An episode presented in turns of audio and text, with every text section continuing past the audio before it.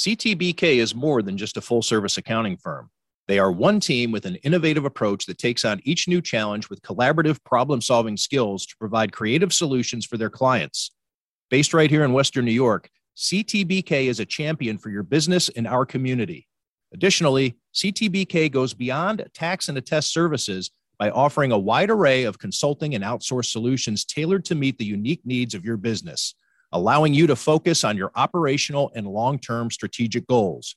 Whether you're a large corporation, a small business, or somewhere in between, the team at CTBK is determined to help you succeed. Visit ctbk.com or call 716 630 2400. 716 630 2400 to learn how CTBK's one team approach can work for you. Welcome to another edition of Tim Graham and Friends, brought to you by CTBK, CPAs and Business Consultants. I'm Tim Graham of The Athletic, here with my usual co host, Jonah Bronstein of the New Bronstein Times. And we're joined by somebody who's had a rather interesting week.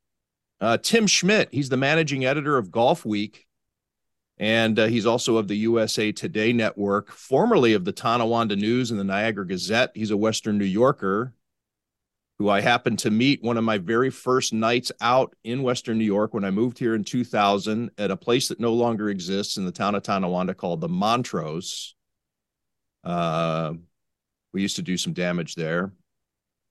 Uh, but Tim, uh, it's a big week for you because uh, Golfweek and the USA Today Network uh, had some really big news uh, on Tuesday. You had a project that that was that people have been waiting for and has been the, the buzz, really.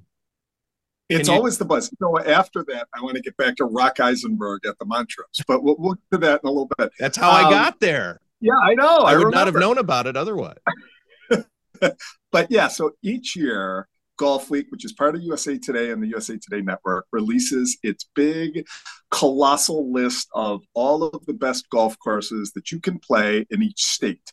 So, for example, in some states, there's 20. When you get to Alaska, we only have five, but it's this massive list that it takes us all year to put together. We have you know hundreds of man hours put into this thing well we have i should start with this we have a thousand Golfweek raiders that that's what they are part of our program they go out and play different golf courses all around the country and about a month ago i decided that tuesday of this week before the us open and a little bit of a lull in the schedule, no, no knock on our Canadian Open friends, that this would be the Tuesday that we would launch this thing. And man, there won't be anything going on in golf and it's going to go bonkers, right?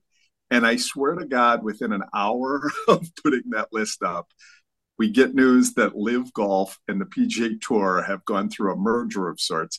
And of course, the numbers have just gone like down into the dumper for me. So yeah, I'd love to talk about the uh, the the LIV Golf PGA Tour merger and all the fun around that. But if you have time, people, for the love of God, go to Golfweek and click on our best golf courses you can play by state list and help a kid from Tonawanda High School out for a bit. Wait, How many Tonawanda, of those High, have you Tonawanda High School? I did go to Tonawanda High School. Yeah. Wasn't wait a minute. All right, help me out here. This is me. I my ignorance is a non-local. Is there the city of, I mean, what about Ken East, Ken yeah. West? I thought. No, no. There's City of Tonawanda High School. It's over by like Old Man River, kind of behind there. Oh, okay. You went to City of Tonawanda High. Yeah. Okay. Yeah. All right. Yeah. Yeah.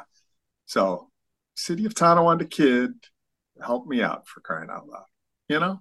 What uh, Western New York courses made the list? And just tease it. Don't give all the because you want people to go click on it. Well, there's but... only one course from there's only one course from Western New York that made the list. I will tell you, and it's not in Erie County; it's in Mack County.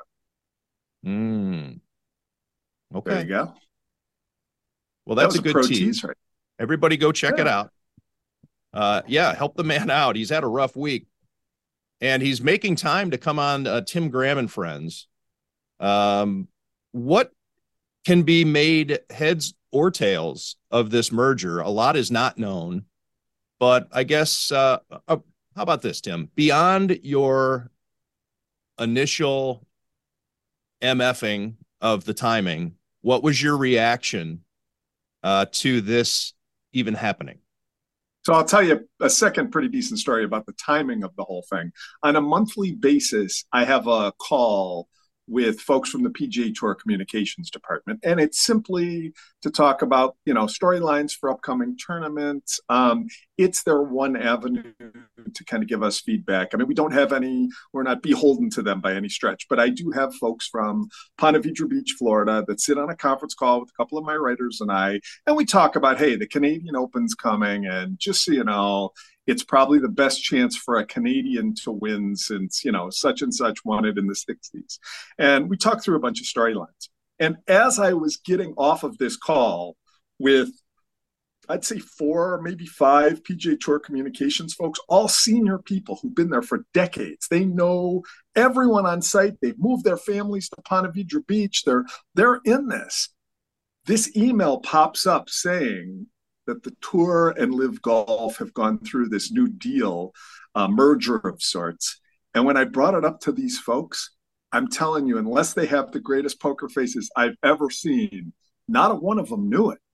So the crazy part is i mean imagine the buffalo bills announcing something and none of the front office knows about this or none of the pr people none of the people involved in this none of the Pegula sports folks have any idea about it except at the very top that's unheard of. That's not how sports works. So, what that shows me is this really was a handful of people that purposely didn't want other people included in the conversation. And to be honest with you, from vetting it out a little, from talking to folks on all sides, I mean, it really comes down to dollar figures. As sad as this is, it doesn't sound principled any longer. It doesn't sound like it's something that was thought out about legacy and a lot of the things that the PGA Tour had kind of been feeding players to stay with them.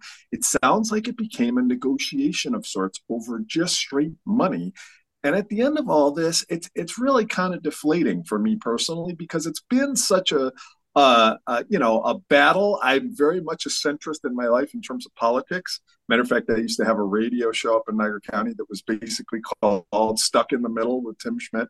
I, I really am a centrist, but to watch the the politicizing of this whole thing. LIV is very much a right wing thing. The PGA Tour has stayed very much a left wing thing. To see the way that this has kind of taken two sides and brought issues about far bigger things than golf, and all of a sudden to just bring it down to dollars and cents is really kind of sad for me after following this for two years now. It's a lot of wasted energy, and you mentioned, uh, you know, obviously you're the managing editor, and uh, that means that you have editorial control over your product, uh, or at least a heavy influence. But you don't write columns. Uh, but you do have people on your staff who have put their opinions out there, and you're constantly interviewing people on this topic. And it seems like, well, what a waste! It's almost a, a betrayal of your time and commitment, uh, regardless of what you, whether you're on one side or the other. But just kind of like, what were we all just going through the motions here? Are we were we all being played? Is is actually a, a legitimate story angle that's happened over the last couple of days as, as people try to digest uh, what's transpired. Uh, was it all for show? Um, and, and, it just yeah. it just makes you sit back and and think, you know, what what a waste. You know, I look at someone like Rory McIlroy. Okay, he has become such a staunch defender of the PGA Tour, or Tiger Woods, who apparently found out about it either the night before or the morning of the merger. You know, I, I'm uh, what they did to kind of uphold this, you know, sacred PGA Tour, and, and you know, we can go back and forth on that too. Is there really any, uh, when we look at professional sports, is it all just window dressing anyway? You know what I mean? The history, the pageantry, it, a lot of it's just it's a lot of it's for show anyway. So, uh, but the fact that these guys did step up, you say, oh well, they must be the ones hurting through all this. Well, no offense, but Tiger Woods and Rory McIlroy aren't hurting no matter what it what in my eyes it's these mid-level players who maybe miss their one opportunity at a huge cash grab that have to be the ones that are really seeding about this thing. Rory McIlroy is going to live a very, very comfortable life no matter what happens. But if I'm the number 75 player in the world or the number 120 player in the world, and they offered me 12, 15, 20 million dollars, and I had the belief in myself that I could you know, stick this through, be a PGA Tour player, be someone who could be, uh, you know, win one or two tournaments a year, which in this day and age is all you need to do to live very comfortably. You know, that's putting a lot of faith in myself and also believing in the system that you're you're putting in front of me. If this whole thing changes now, and a lot of these LIV players are back in the mix for tournaments, or other things are put together where we have LIV players playing PGA Tour players, and there aren't as many opportunities for me as that mid-level player, man, am I pissed off. Honestly, I am a very angry person at this point. And so when I look at it like that, I'm not worried about the guys at the top. I'm very worried about those guys who really this maybe was their one chance. And there's another layer beyond this. I'm sorry, Joan. I just wanted to make this point because I think it is really relies heavily on what Tim just said. That's all the business stuff of it too. There's also the layer of God and country, uh, which was a very big part of this discussion. And again, not to pick a side, uh, but there is belief of I don't want to be involved in something that's backed by uh, the Saudi government, and you can take a, a, deep dive into what what that money has funded in the past, and Jamal Khashoggi and 9/11 and all these other things, and you can say I can't, in good conscience, as an American.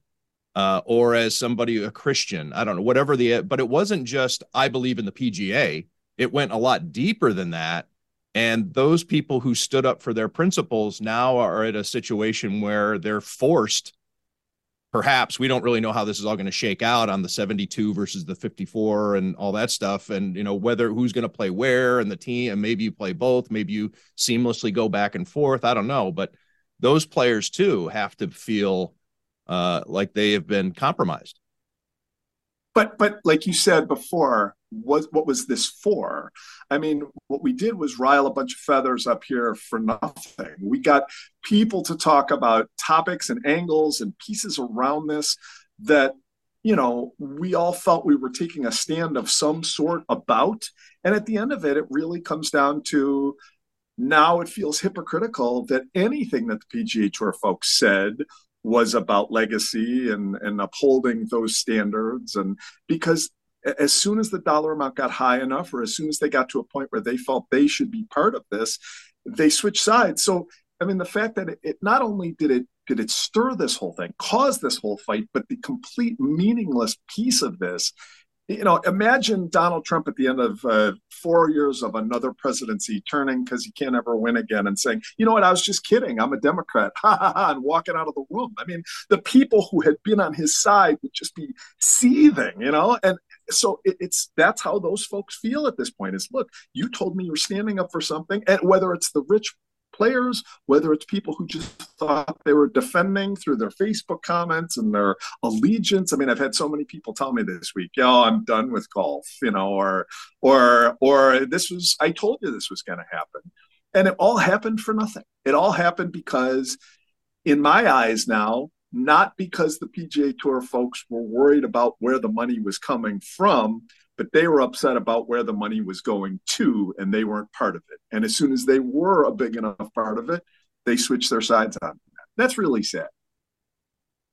You know, being out at the PGA Championship in Rochester last week and even watching other majors on television, it's palpable how much this LIV golf issue affected the image and popularity of certain golfers and created rivalries. And, and you can just tell you know, people had chosen sides and made certain uh, golfers into heroes and certain golfers into villains. How much of that do you think will continue and follow these players into their careers, or, or does this merger eventually merge us back to how we watch golf and view the players?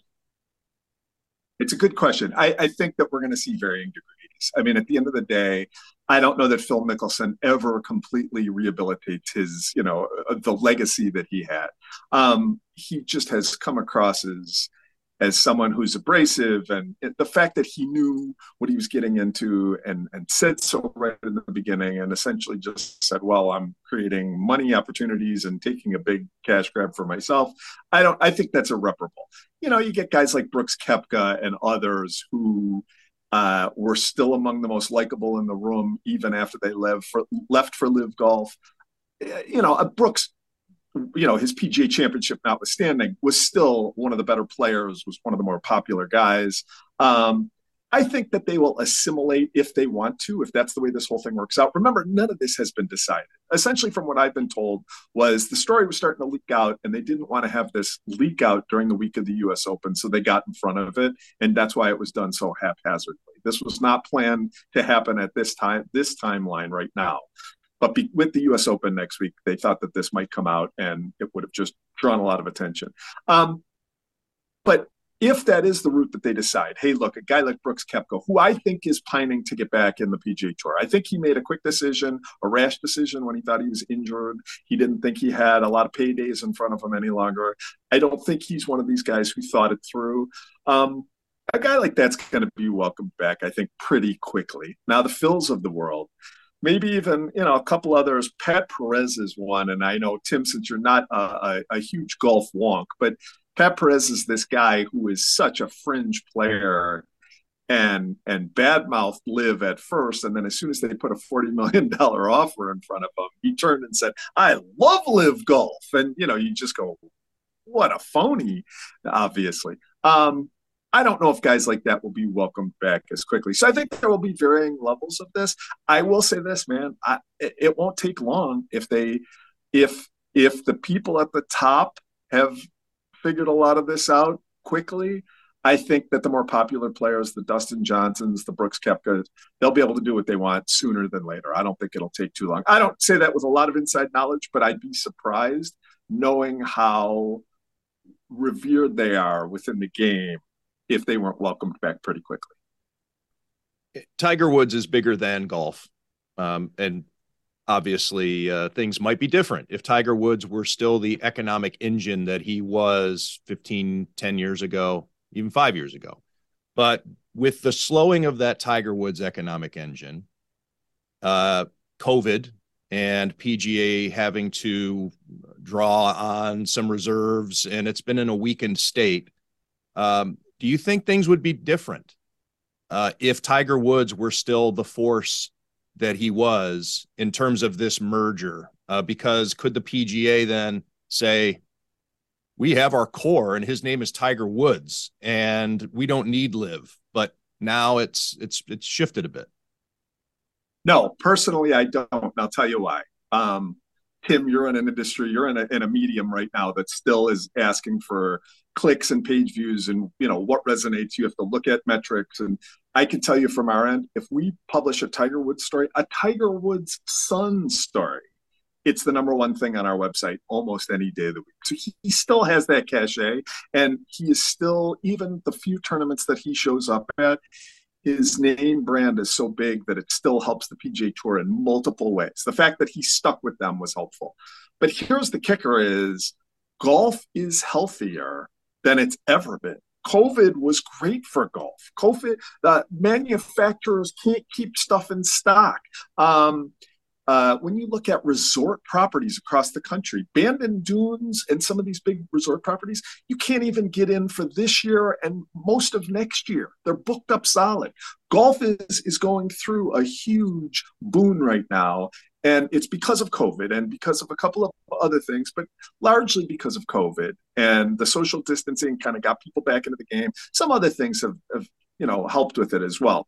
If they couldn't handle that at this time, this really just comes down to the fact that the, the seemingly bottomless pit that the Saudis could draw from financially was eventually going to win. It doesn't matter what the circumstances are, doesn't matter what players they had in this pipeline. The PGA Tour has been funded through a you know a normal business model of bringing sponsorships in bringing television revenue in bringing gate receipts in putting those all together and figuring out what the percentages that they can pay players and still get by and make things make money for everybody.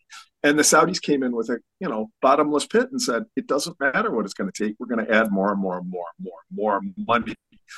I don't think any time era, any time period would have mattered on I don't care if it was Jack and Arnie.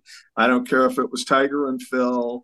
It really was about the financial component of this. Even at a time when it's when it's successful, they, nobody can withstand that. If if the Saudis decided to make an, an NFL two that was billions and billions and billions of dollars, eventually they would win that war because they have more money than the NFL does, which is even crazy to think about.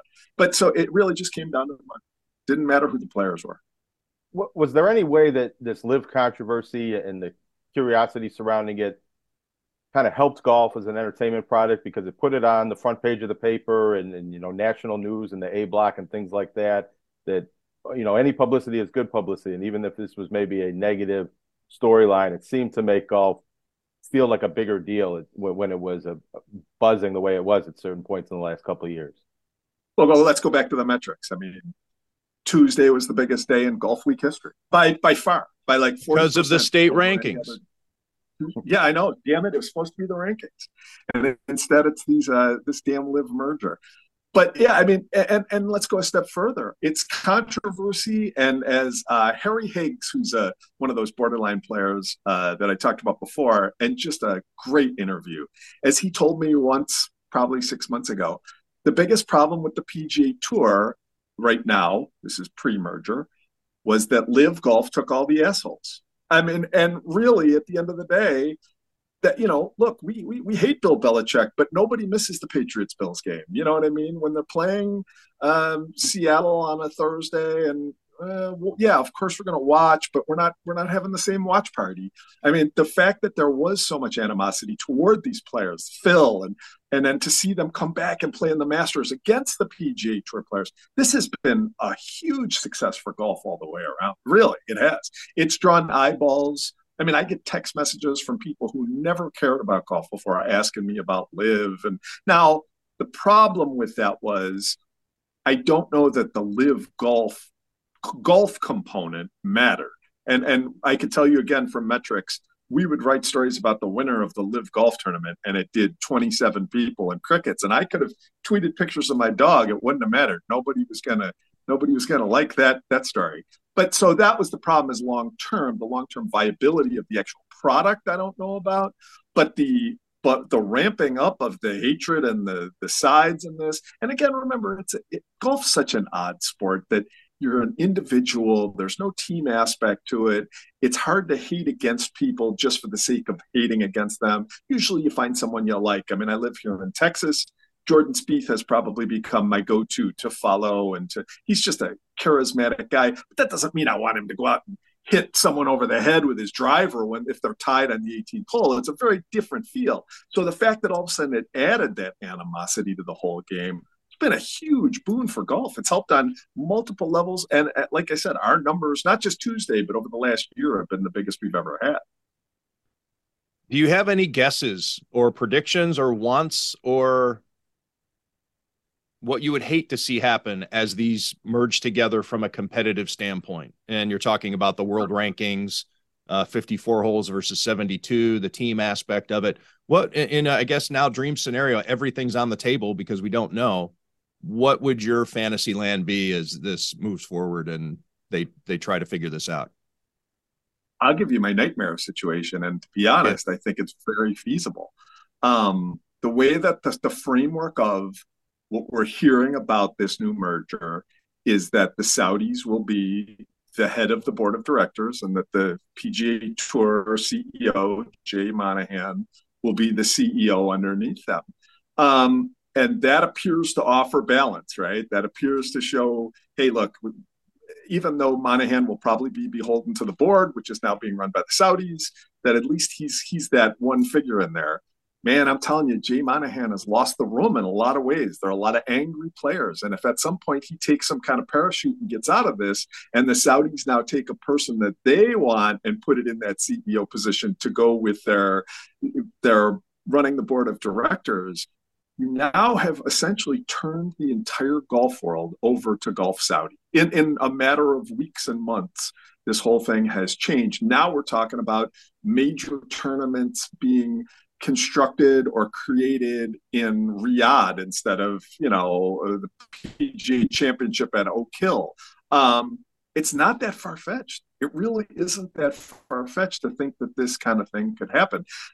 I hope it doesn't. I hope that we keep some semblance to what we have right now, but uh, the framework has set up poorly for oversight of this organization in the future from what we're hearing originally. Now, if it's up to me in terms of the actual week to week, look, I don't mind the LIV golf events the way they are, some team aspects, the PGA Tour having what it has right now. Be fun to have some crossover events. Um, I don't think anybody would hate seeing six LIV players versus six PGA Tour players at some point when you talk about storylines uh, galore. But I think that the key for me is the infrastructure of the whole thing, which right now I don't think they have set up very well. And this isn't, again, the NFL where you've got Roger Goodell and you've got multiple. Look, Jerry Jones can't run roughshod over the NFL because there are too many checks and balances in place. And they've eliminated a lot of that with this new framework if it stays the way that they have it right now. That's kind of scary to me. Do you see any potential in another sport for the Saudis or maybe even another government or another foreign entity to come in. The Saudis are already doing it with, I think, boxing, and our old friend Amir Abdallah is involved in that, and professional wrestling, they're involved with that. But beyond those two sports, do you see, and UFC, I think they're also involved with, do you see a sport that's vulnerable to a type of LIV disruption that, like it happened with golf? Well, they purchased Newcastle United, and Newcastle United soccer team went from one of the Champions League or from the championship, which is like, you know, the AHL just a few years ago to finishing third or fourth in the Premier League this year because a huge influx of cash came in. And so, what's to keep them from buying the Buffalo Bills or the whomever, and especially like baseball, let's say baseball, a baseball team where a salary cap is in place, but they could just pay a penalty on top of things, but have limitless money. Man, I mean, now all of a sudden you could buy a franchise, throw as much money as you want at something, and all of a sudden reverse their fortunes. Um, I, don't think there's a limit to this. Now I know there's a limit to the fund. Uh, you know, it's it's billions and billions, but there is a limit. And from what I've read on multiple layers, even though they're throwing money around like crazy, that they really are very focused on getting a return eventually for some dollars. So, so I don't think that they're that the Saudis are just going to throw money at anything and everything just to do it. But I wouldn't be surprised if this is a precursor to other things. If this is, uh, you know, anyone that's vulnerable in the future in terms of sports leagues or sports franchises, all of a sudden, eh, you know, the Saudis stepping in and saying, we'll take care of this. And not only that, but we're going to build the biggest training center. We're going to build, pay the most for the high, most respected coaches, and we'll do whatever else it takes. So it opens doors to a lot of crazy things for sure. Tim, what about the Department of Justice uh, and their potential involvement or uh, in checking into this a little bit more? Their PGA Tour was already under uh, uh, scrutiny from the Department of Justice. Uh, the argument being, at least from the PGA side, is if we weren't antitrust in 2019, then we shouldn't be antitrust now uh, because really what's different? We just partnered up with somebody else that's out there. Whereas LIV has spent the last couple of years uh, declaring how badly uh, the PGA was violating and, antitrust laws. So now everybody's going to well, get along. So do we have a Gojo yeah. Waystar Roycroft uh, situation here, where uh, maybe the Department of Justice can come in and clean this up, or at least make it go away? it's possible. It's certainly possible. It again shows you how hypocritical not just the PGA Tour has been, but how hypocritical LIV Golf has been because they've insisted that this was uh, antitrust should, you know, invoked and uh, this and that, and all of a sudden they want to be part of a bigger, stronger entity. So they didn't really want to worry about antitrust. They just weren't the bigger of the two dogs at the time. So yes, I, do I think that could happen? Absolutely. I think it will be very interesting to see how it plays out with the DOJ and other things. I will also tell you that with as much money is at stake and being pumped through this, whew, I mean, do I have faith that the process will will be upheld? I don't know, man. You're talking about you're talking about uh, you're talking about a guy in Jay Monahan who told us six weeks ago that the the PGA Tour was about you know honesty and and legacy. And six weeks later is telling us he can't wait to reach across the aisle and partner with this guy. I, I just don't know if there's not so much money involved in this that uh, I, I don't have faith in the process. Let's just put it that way. From a media standpoint, in your role, especially as managing editor of Golfweek. Let's t- maybe take a little uh, analysis of how this rolled out, or what what could they have done to make this not seem like such a disaster on Tuesday, where everybody was just shook. Uh, is there a way they could have made revealed this and had it be more palatable? It's an interesting question. I think the hardest part is seeing softening of players or changes in stances would have tipped all of us off if this was something that they rolled out over time slowly. Um, our lead columnist is a guy named Eamon Lynch. He is a brilliant writer, by the way. Um, and I'm not just saying that because he's our writer. He is a really, really very talented writer, has been since the beginning, uh, writing columns about the Saudis and why this isn't a good idea and what's wrong with this, and very eloquently. Um, you know, if if a guy like that would have been tipped off at the highest levels of golf that anything was softening, he would have started digging into it and writing about it. So I think that's where they were going with this. I don't think there was a solution in terms of being able to soft pedal into this and and make things run smoothly. I will tell you the way they did it was awful, and I just feel it was circumstantial. But again, it really comes down to how do you believe anything the PGA Tour officials now say when they have backtracked so quickly on on a uh, a belief system that they were selling us all on?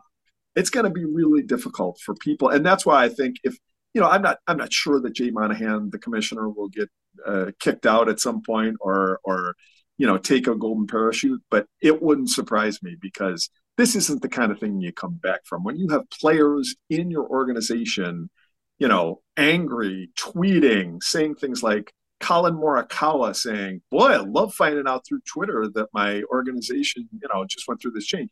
This isn't some fly by night you know guy out at the at an outpost. This is a top 10 player in the world who found out about this on twitter it's going to be hard for them to come back from this. But but I don't know what they could have done. I, I don't know enough about the behind the scenes. I don't know enough about um, the finances behind the whole thing. And and it may be something where the tour was trying to keep up with LIV and spending money at a rate that they just couldn't maintain. And at some point, they were going to run out of money, and they knew it, and they had to cut the best deal they could. And maybe they thought this was it.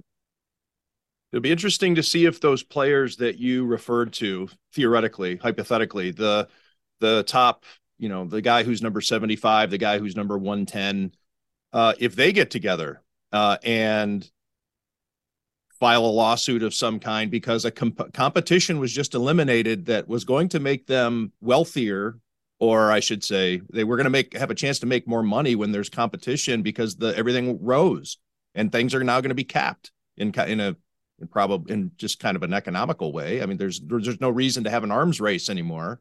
Um, right. Those opportunities are going to evaporate like a mirage out in the Saudi desert. And I hate to say this, it's in the future when anything happens, it's going to make people more reluctant to side with what they think is the right thing and qu- quicker to side with whatever financially is best for them. We had a top 50 player who talked to one of my writers this week and said, Look, I'm comfortable financially, but I was offered 40 or 50 million dollars to jump. And in the interim here, I've made two. And, you know, while I'm comfortable, think about that. That's $48 million that I'll never be able to, to earn back. But that's going to frustrate a lot of people for a long time and make them think twice in the future. And that's sad because that's this golf has always been about integrity. I mean, that's what they've always taught us is that this game is a little different. You call your own penalties, you do your own things to make sure that you're doing this and playing this game correctly. And it just kind of changes it. It cheapens the whole process, unfortunately. Tim, what do you think about your teams from back home? As uh, as somebody who watches from now hundreds of miles away in Austin, Texas. How do you feel about the Bills and the Sabres while we have you here on the on the podcast? Great question. Well, you know, in my time at the at the Gazette when I was really covering the Bills, and you were around, Tim, it was just so difficult. It became it it wasn't fun. It I, I tell people this all the time. I just lost my zest for the Bills completely. Um, being away Actually, we have an anchor bar that opened up about four miles from my house where 200 people go and watch. The good or bad? Every... What's that? It's good.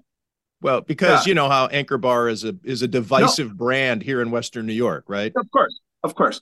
Uh, you know what? Uh, what they did in the Round Rock uh, Anchor Bar is amazing. They actually they put a lot of uh, seven one six and then the local area code is 512 and there's there's pictures of Thurman Thomas and Ricky Williams and it's a whole thing where they have both Texas and Buffalo. The food is solid. The one thing I will tell you is because they can't get kummelweck rolls sent that will be fresh enough. They actually make them themselves. So they have fresh beef on weck, which is better than their wings, if you ask me.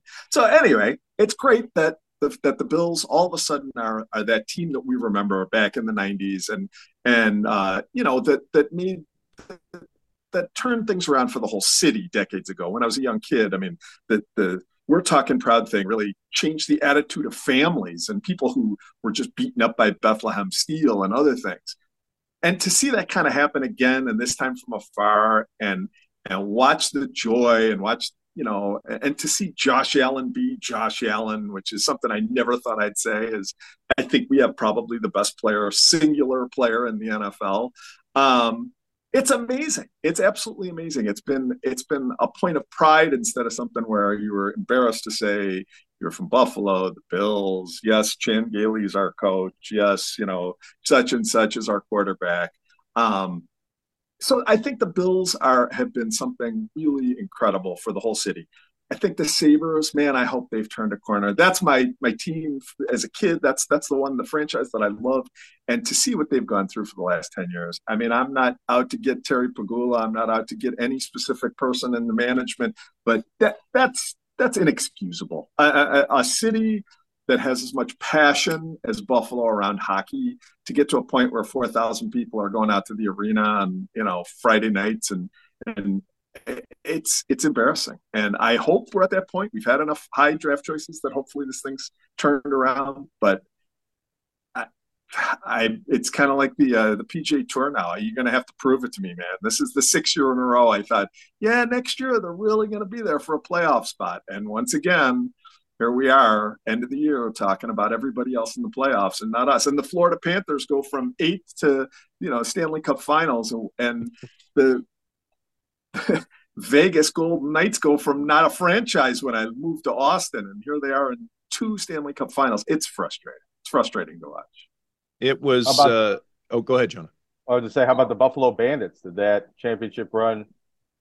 Uh, any tremors down in Texas for you guys and, and expatriate Buffalo sports fans paying attention to that? No, no, not a single one. But I will say this: it was fun for me to watch. You know, the difference is I moved to Arizona in my 20s, then moved home for a long time, and now to move out to Texas and be able to watch everything is amazing. I mean, you know, Jonah and I chat back and forth, and I'll be watching, you know, Niagara women's basketball on ESPN Plus, and he's like, you know, I'm not watching Niagara women's basketball. So, so that's fun. Is that I watched every Bandits game the whole year long. I texted buddies who were at the game, and it was a great run. Last time they won it, I was on the field covering it for you know down at the at the arena covering it for the Niagara Gazette. So that was that was fun, and and hopefully that's a precursor to the Sabres turning it around. It seems like cities go in cycles, right? I mean, what's happening in South Florida, what's happening in Colorado Buffalo's had those kind of rises and falls as well, and let's hope that that's another piece of this. Um, and by the way, Bandits were just a fun team to watch throughout, and the fact that we, I still say we, even though I live here, put that many people into a, an arena to watch professional lacrosse on a weekly basis is just so it's an incredible fact. And when i tell people that here they they almost can't believe that. Wait a minute they, it seats 18000 and it was sold out or close? And i'm like yeah for the local for the National Lacrosse League team. Hey, going back to golf for one second, Tim, I have one other quick story. Um, when I was the sports editor at the Niagara Gazette, I, uh, I we were in our office in Niagara Falls, downtown Niagara Falls, and of course the big golf tournament is the uh, the Porter Cup up in uh, Niagara Falls Country Club. And I typically did a lot of this. Jay Skurski, all of our mutual friend, also did a lot of coverage for us. But one day I sent Jonah, a young Jonah Bronstein, out to cover the Porter Cup. I said, Joan, I need you to get out there. There's a big event going on and you need to get out there. And, and so Jonah left. It's about, I don't know, what do you think, five miles? No, five miles from the Gazette to the Country Club. That's a John? good estimate. It might be closer, but yeah, it's close. Might be closer. And Jonah, after about an hour, I got a phone call from Jonah, and the call said, um, I said, How are things going out there? And he said, Well, I'm not there yet. I accidentally went to Canada and I can't get back in the country just yet. So I'm trying, but I'm not there. That's my first golf story with Jonah Bronstein. You know, this happens to people every day. If, if you don't get change lanes at the right time on the Robert Moses Expressway, you get stuck. And the only thing you can do, because if you bust a U turn, the customs are going to come chasing you and wonder why you're avoiding the border. So you have to go over the border and make that U turn. They told me at customs, they're like, yeah, this happens all the time. And I just saw a press release. Uh, I'm lucky this didn't happen to me. Somebody just got arrested for driving a stolen car over the border because they accidentally got in that wrong lane. And I know of somebody else who got a DUI from getting stuck in that wrong lane and had nowhere to go and actually got arrested in Canada and then sent back to the US and had they, you know, made the correct turn and stayed in the correct lane, that never would have happened to them. So I think this is a common occurrence for people. I did miss the first couple holes. I hope my story didn't reflect that, but uh, yeah, I was a little late for that assignment. Imagine the guy with the DUI. Not only is he stuck in the lane, and this is irony, I guess, he has to go into Canada, and for the last time, he will never be allowed back into Canada, right? Because of the laws up there. Goodbye. Poor, poor bastard. Yeah, thanks for coming to Canada. Now we'll never see you again. Uh, you know, you were talking there about uh, uh, you know Florida and uh, in Vegas and uh, you know these teams that are gonna that seem closer to winning a championship than Buffalo or, or may actually pull it off. Um, this dawned on me a couple of days ago, and uh, I moved to Buffalo. Uh, It's closer to my native Cleveland, so that's that was a part of it. But the major reason I moved from Las Vegas to Buffalo was because Buffalo is a major league sports town and I wanted to cover major league sports. I wanted to cover the NFL. Um, I didn't at the time necessarily want to cover the NHL, but um, if if that were going to happen, then it would have been great. And it turns out that's what did happen. Uh, more than one university, like you have UNLV, and that was it. And so the reason being is that Vegas was never going to be a major league city. And that's not my guess. That was stated as fact by all four commissioners. The governor knew Yeah. it, the mayor knew it, the newspapers knew it, the population knew it. Sports is never coming to Vegas because of the gambling aspect. And now here it is, 23 years later, this big league city that I moved to, no championships, and Vegas, the town I left because it didn't even have it. It was it couldn't even be conceived, let alone was a team in the works. It wasn't even conceived. Uh, is on the verge of winning a Stanley Cup. and and adding an, uh, an MLB franchise and has one of the best new NFL fran- uh, stadiums. It's going to host and- Super Bowls. Yeah, I mean it's an incre- incredible facility. Yeah, it's crazy. Well, uh, you're in Austin's is a fine town.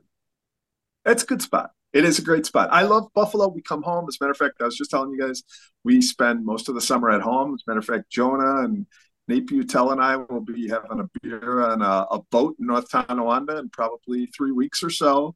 And it's it, summers in Buffalo are amazing, but uh, our time in Austin has been pretty special too. Going to a Texas Longhorns football game, as bad as they've been the whole time I've been here, is very much uh, very it has a very similar vibe to going to a Bills game in terms of the intensity and the people and the, the tailgating. So it's made me feel like home for sure. I've seen the pictures on Facebook. They're impressive. And I've heard nothing but great things about Austin as one of the great cities.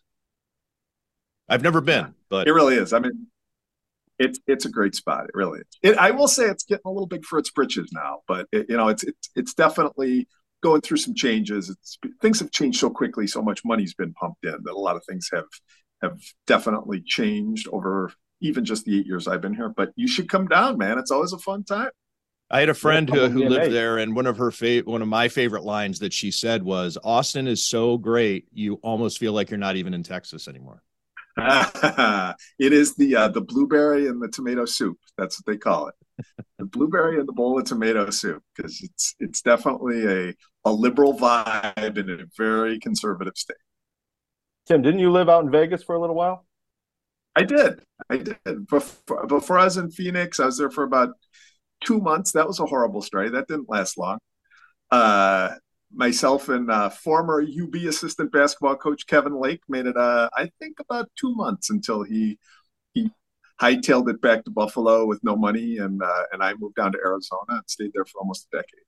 This brings the conversation like, way, full circle because he was former UB basketball coach on the same staff as Rock Eisenberg, the man who brought us together. Tim, uh, if we met, if at, I'm not at, mistaken, if I'm not mistaken, Kevin Lake brought me to the Montrose that night that you first came there. I was driving. It was it was Reggie's first win. He fi- yep. he won his first game as UB coach, and that was where the post game uh, party was. I think players were even there. Yeah, I think. I sure, think because sure the owner used to put out a spread for the players because he liked having the, yeah. the, you know he liked having that be like the team's unofficial spot. Um, I might have been yeah. there. that's where I used to drink in high school, and that's around the time I was graduating from high school, the year 2000. Go Ken Maurice. Um, I think that uh, I think Rock got up on the bar and danced a little that night, if I'm not mistaken. That sounds right. I can yeah, I can envision right. it whether it was that night or another one. Um, I've Googled. I ran into him in the Vegas airport one time. He was coming in for an AAU basketball tournament. I didn't live there anymore. Well, obviously I'd moved, but it's just funny. I ran into him. I, I, Google him every now and then to see where he ended up, and the the results uh, there aren't as many of them as there used to be. Uh, That's but, surprising. Not surprising. Well, Tim, thanks for this. Anything else you want to mention? Uh, you want to give another plug for Rick Zurak? I, I noticed you drinking yeah. out of the Rick Zurak cup there uh, for a little taste of of Buffalo. I go to the any... I, I go to the PGA show in Orlando every uh, it's in January each year, and Rick Zurak is always there. He, he comes down from Buffalo for the winters, so he's given me these cups. And so, yes, I I don't even know if his golf shop's open anymore. I think he may have closed it. Good. Let me ask you this, because I see the commercials around here. The golf ball company here in Western New York, uh, one one OnCore, OnCore, huh? OnCore, yeah. OnCore, yeah, that's right, OnCore. Josh Allen is a spokesman, but they're obviously locally made commercials. How big is it in the industry? Uh, it's growing. It's growing. Um, I wouldn't say it's a major player by any means right now, but I will tell you this: there's not a ton of golf ball companies, so they're they're getting a more significant market share. Um, I think they're making all the right moves. They're moving slowly and kind of building instead of going, you know, just making a crazy splash. Um, I will tell you that I I have a full time equipment guy. That's his job, and when he brings it up every time, he'll say OnCore, and then he'll always say Buffalo, New York, just like Tim, and and uh, so I think that they're you know I've heard their name in conversation consistently over the course of the last year or so, and hopefully they become a bigger and better player in the future. How much does Josh Allen's sponsorship help that company? And, and along the same lines, like Josh Allen was a a key figure in the PGA presentation for being famous football player who's a golf fan. Like how much how how big of a golf personality has Josh Allen become? Yeah, I mean a little, a little. I'll be honest, when we do numbers on things like uh, celebrity stories. NFL crossover doesn't do huge for us. Even Tom Brady, when he was playing in those matches, it doesn't do a huge number for us. So I think people enjoy it. I think it's cool. People like Josh Allen for sure. He's a very likable guy.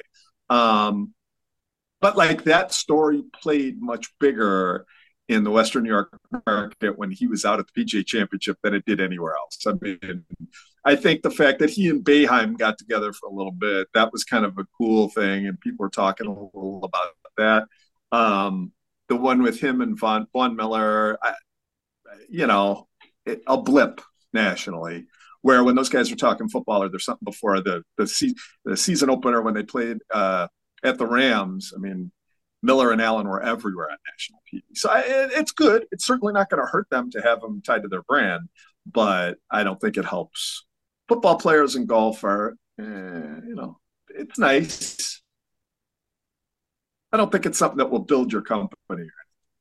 I think they're doing it right though. From what I've been told, they're they're doing it right. They're they're building slowly and it's a good product and that's the key. All it takes is a couple of players at the, at the pro level to make that change or to have them break through. A lot of times what you have to do at that level of uh, manufacturer is you sponsor a Korn Ferry tour player or someone at a lower level in college and then they finally break through. You stick with them, and all of a sudden your ball becomes a little more accepted. Your clubs become a little more accepted. That's what they're hoping. I think is that some of the players they've been a sponsor of the Porter Cup for a bunch of years. A lot of big names go through the Porter Cup that end up on the PGA Tour. So hopefully one of those things sticks for them. That's why playing the long game makes more sense. Sounds like they need to hitch their wagon to Elliot Skurski. That's exactly it. By the way, is the smoke clear? Yeah, yeah, kind of. Well, it's kind of a dreary day today, so it's hard to tell, but it still smells. It smells like a campground outside still. No fun. No. Sorry. Well, Tim, thank you for this. Uh, I will be plugging uh, your state rankings um, relentlessly. And uh, we'll see if we can get those numbers nudged up a little bit. Appreciate it. Yes, that will be helpful. Of course, Schmitt, if, another, if another merger comes through, that would also help my numbers too. So, you know, you, could, you could help yeah, with that of some sort. It would have been nice. Yeah, the numbers are the numbers. You had good numbers, but it would be nice to have those state rankings come out on Monday. You know, Correct. it would have. Well, Tim Schmitt, I want to uh, reaffirm uh, Tonawanda High School alum it throws me off. All the Tonawandas here all the time. I know there's the Kenton schools and the North Tonawanda Lumberjacks and Tonawanda High just threw me off. It sounded TNT. like it was fake or it went defunct game? or something. What what's Tonawanda yeah. High's nickname? Well, you never covered the TNT game, Tonawanda NT. Oh, that's oh, that's right. That's right. I do know about that series. That's true. I guess it just. I, I'm not going to say what our name is since it's a uh, Native American name that I'm sure won't be the name the next time they take the field. So I see. Well, it's been a week. And Tim Schmitt, very kind of you to uh, make some time and uh, try to explain what's been going on with the PGA and LIV and this, that, and the other. Um, please come back again soon. Anytime. Jonah, thank you. Anything you want to add here before we wrap up? Well, I think I got most of my stuff in. I just nice to see Tim's guest bedroom still looking good, and he's he's been here. Find my straw hat there again when I'm making my way back. Jonah's been here before. Guys, thanks for this. And thanks to everyone out there for listening to Tim Graham and Friends, brought to you by CTBK CPAs and Business Consultants. CTBK is more than just a full service accounting firm. They are one team with an innovative approach to accounting and rise to each new challenge with collaborative problem solving skills. CTBK goes above and beyond by lending helping hands in the Buffalo and Niagara communities through volunteer work and donations and has partnered up with Victory Sports for 2022 to help keep kids in the community active. The professionals at CTBK are determined to help individuals and businesses succeed whether a large corporation, a small business, or somewhere in between, call CTBK at 716 630 2400 and see what CTBK's one team approach can do for you.